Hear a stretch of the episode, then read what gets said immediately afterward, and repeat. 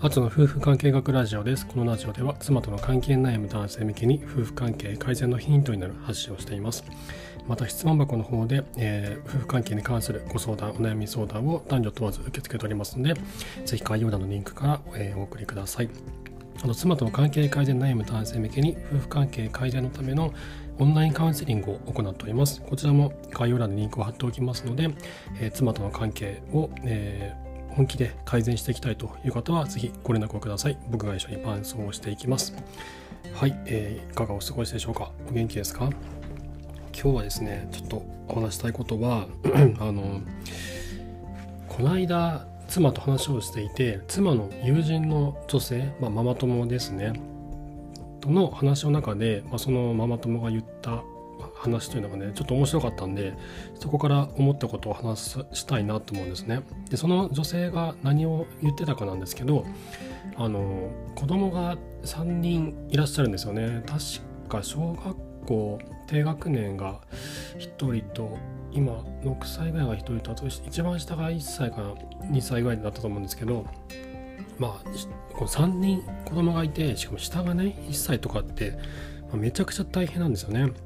まず夜泣きがねまだしますから23時間おきに起きちゃうとか言ってた言ってたのですごい大変な時期なんですけど夫がなかなか家事とか育児を手伝ってくれないそうなんですね。やってくれないそうなんですよ。そう、まあ、手伝って言い方良くないですね。やってくれないそうなんですけどでたまにこうやるらしいんですよ。でやってる時にものすごいこうドヤ顔をするらしいんですよね。俺やってやってるぜみたいな風なこうドヤ顔をしながらこうチラチラ見ながらなんかこうやってるみたいな。でそれを見てるとその女性がですねうんざりするわと思うらしいんですね。何をそのやってやったやってやったでみたいな顔してるのみたいな。もうもう嫌だわみたいな風にこう思うってことを話されてたみたいで。でこのなんなんでこの僕ら夫というのは妻からのありがとうこの感謝の気持ちを期待してしまうのか。ということについて今日はお話したいなって思います。よろしくお願いします。でちなみにですね、僕、あの今日ノートの方にあるインタビュー記事を一つ今日アップしまして、そちらの僕の初の夫婦関係オンラインカウンセリング松明をご利用いただいている方で、半年間、あの、一緒に何ですかね、アドバイスを僕させていただいたりとか、いろんなお話をさせていただく中で、妻とのセックスレスがついに解消されましてもう今ではラブラブな夫婦になられた方のインタビュー記事を書かせていただいたんですね。でその中でもそのか今今はねもうそんな風になられてる方であっても以前はこの妻からの「ありがとう」という言葉がないということを、えー、気にされていたりしたんですね。妻からの感謝の気持ちを求めてしまう。これはなぜなのかということなんですけどこれまあ単純に考えてみますと、まあ、例えばこの家事とか育児をね僕らがこう、まあ、やるとするじゃないですか。やっていてでなんか妻からなんか褒められないかなとか、あ、りがとうとか言ってくんないかなって思ったとしますと。僕もかつて思ってましたそういうことも。でこれなんでこう思ってしまうのかっていうと自分がなんだろうこの自分の仕事だと思っていればそんなこと思わないじゃないですか。あのやなんだろう当たり前のこと当たり前の自分の仕事だったらそれね別に感謝の気持ちが求めないのでこれって自分の役割じゃない自分の仕事じゃないのにやってあげているっていう気持ちがあるからこそ感謝の気持ちを求めてるんだと思うんですよね。つまりは自分事じゃないんですよその家事や育児というものが。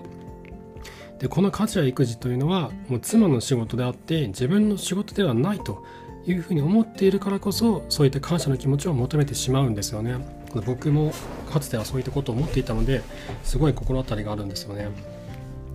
なんでじゃあ僕らはそういうことを思ってしまうのかってことなんですけど例えばその僕たちのね周りの環境というのがあの父親がね家事や育児やるのが当たり前だよみたいな。例えばそう1年間育休取るの当たり前だよみたいな世界だったらこんなこと思わないと思うんですよ。えあら子供生まれるんですか？よかったですね。育休で1年間取るんですよね。あもちろんですよ。当たり前じゃないですか。みたいな。世界だったらそんなね家事や育児をやってややってやったぜみたいな風にはならないわけですよ。でもそんな社会じゃないじゃないですか今。この世界っていうのは。この社会っていうのは日本の社会っていうのは。育休の取得率だってまだまだ数パーセントですし取っても1週間とかですからね。そんなあの有給をちょっと紹介してるのと変わんないしなんならその退院奥さんが入院してる間は有給取ってて退院してきたら仕事が始まるみたいなにもなるわけなんでこれ僕ちなみにこれ僕なんですよ。僕の第1子第2子が生まれた時って僕育休取ったんですけど双子だったんですけどね。1週間しか取らなかったんですよ。であの帝王切開だったんで1週間入院してたんですよ。入院してる間だけ僕育休取ってて退院してきたら僕仕事行っちゃったんですよね何の意味もなかったなって思っててでまだまだこういうのって多いと思うんですよでこの親の背中を見て育っているってとこもあるなと思うんですよね。僕らの親世代っていうのは、まあ、今ね人によってねね様々ですけど、えー、60代70代とか若い方は50代とかだと思うんですけどあのかつてはこう女は家男は仕事みたいな風な価値観で働いていたじゃないですか。僕の父親も思い返すとなんだろう。この間なんだろう母と話をしていてあなた抱っこしたことないじゃないそんな大した抱っこしてないじゃないみたいなおむつ替えてないじゃないみたいなことを僕の父に言っててあそうだったんだってびっくりしたんですけど僕の父確か今60何歳5歳まで行ってないと思うんですけどぐらいなんですけど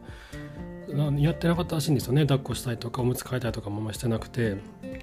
確かにあんまそういうことされた記憶まあ覚えてないんで記憶もあんまないない母と一緒にいることが多かったなって僕は記憶があるんで。あんまりねやる人ではなかったなとは思うんですよね。で僕はそれをそんななんだろう子供の時って別に自然不自然だと思わないじゃないですか。パパが抱っこしてくれないのおかしいとかパパがおむつ替えてくれないのおかしいとかパパがずっと家にあの夕方一緒にいてあの宿題を見てくれて絵本も読んでくれて寝かしつけもしてくれて、えーと寝る前のハグとキスをしてくれないなんておかしいとかってね別に思わなかったわけですよ。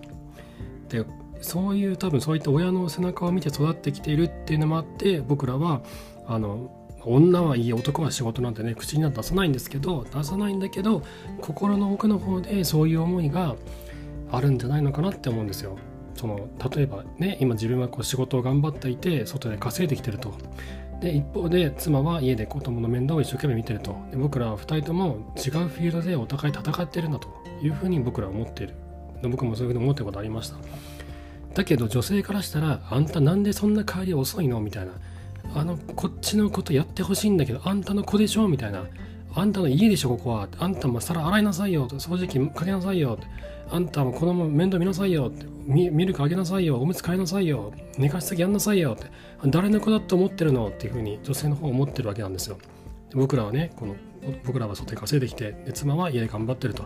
まあ、僕らはお互いに頑張ってるというふうに僕らは思ってるんだけど妻からしたらいやお前は何を言ってるんだと。何もやってないじゃないかと。いうふうにこう思ってるっていうわけなんですよ。だけど女性の方もですねこのえー、と性別による役割固定概念って言うんですけど女は仕事女は家男は仕事ってこう性別によって役割を固定してしまうっていう概念に、まあ、親の背中を見てるんで縛られてるところがあるんですよね。なのでそう思ってるんだけど口に出さないっていうことがあるんですよ。これ言われないからわからないって僕らよくね思うじゃないですか。これがねさらに加速するんですよね。女性がそういうふうになんだろうなんか言っちゃいけないみたいな甘えちゃダメみたいなふうに思ってるところがあるんですよ。女性自身ですら性別による役割固定概念に縛られてるのでそういうことを言えないんですよね。言えないから不満がどんどんどんどん溜まっていってある日爆発してもう触らないでっていうふうになっちゃうんですよね。なんでこれ僕らがもう気をつけなきゃいけないなって思うんですよ。はい。でじゃあどうやってこれ改善していったらいいのかっていうのは、まあ、自分事化するってことですよね。そのこれは自分の仕事なんだと。で僕らはもうその親の背中を見て育ってますけどでそれをそれをねわざわざ僕らってその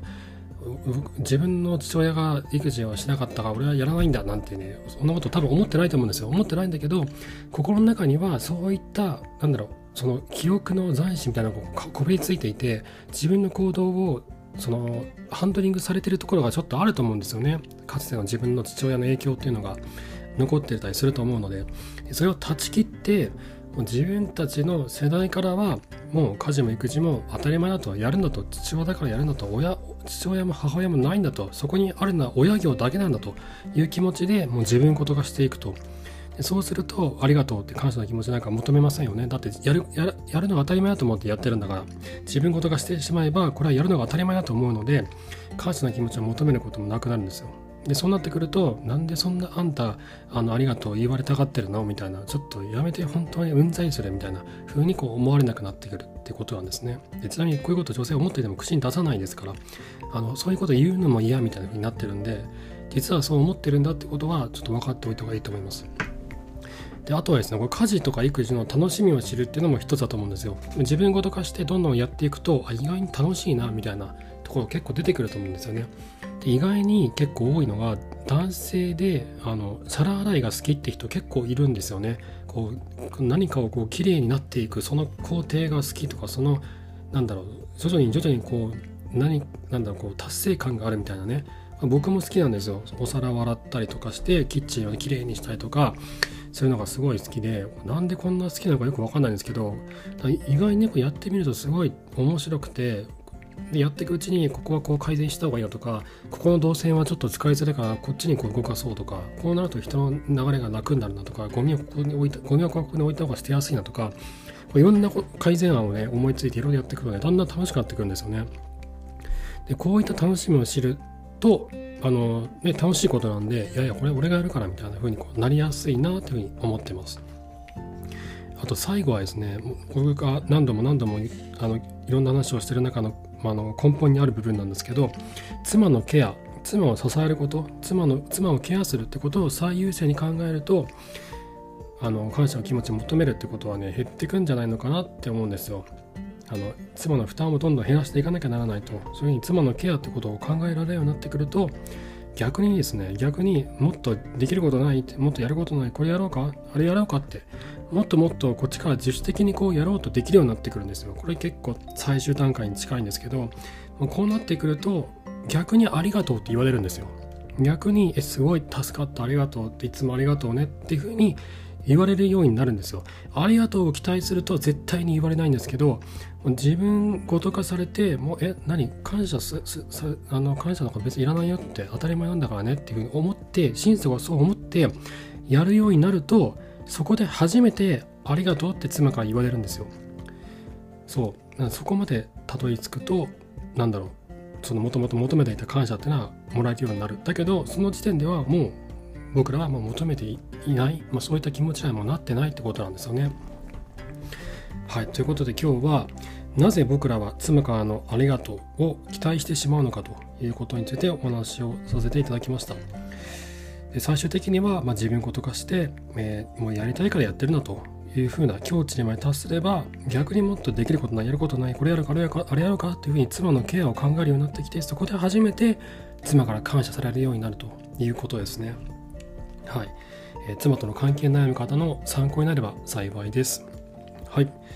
えー、ということで今回も最後までありがとうございました。また明日お会いしましょう。さようなら。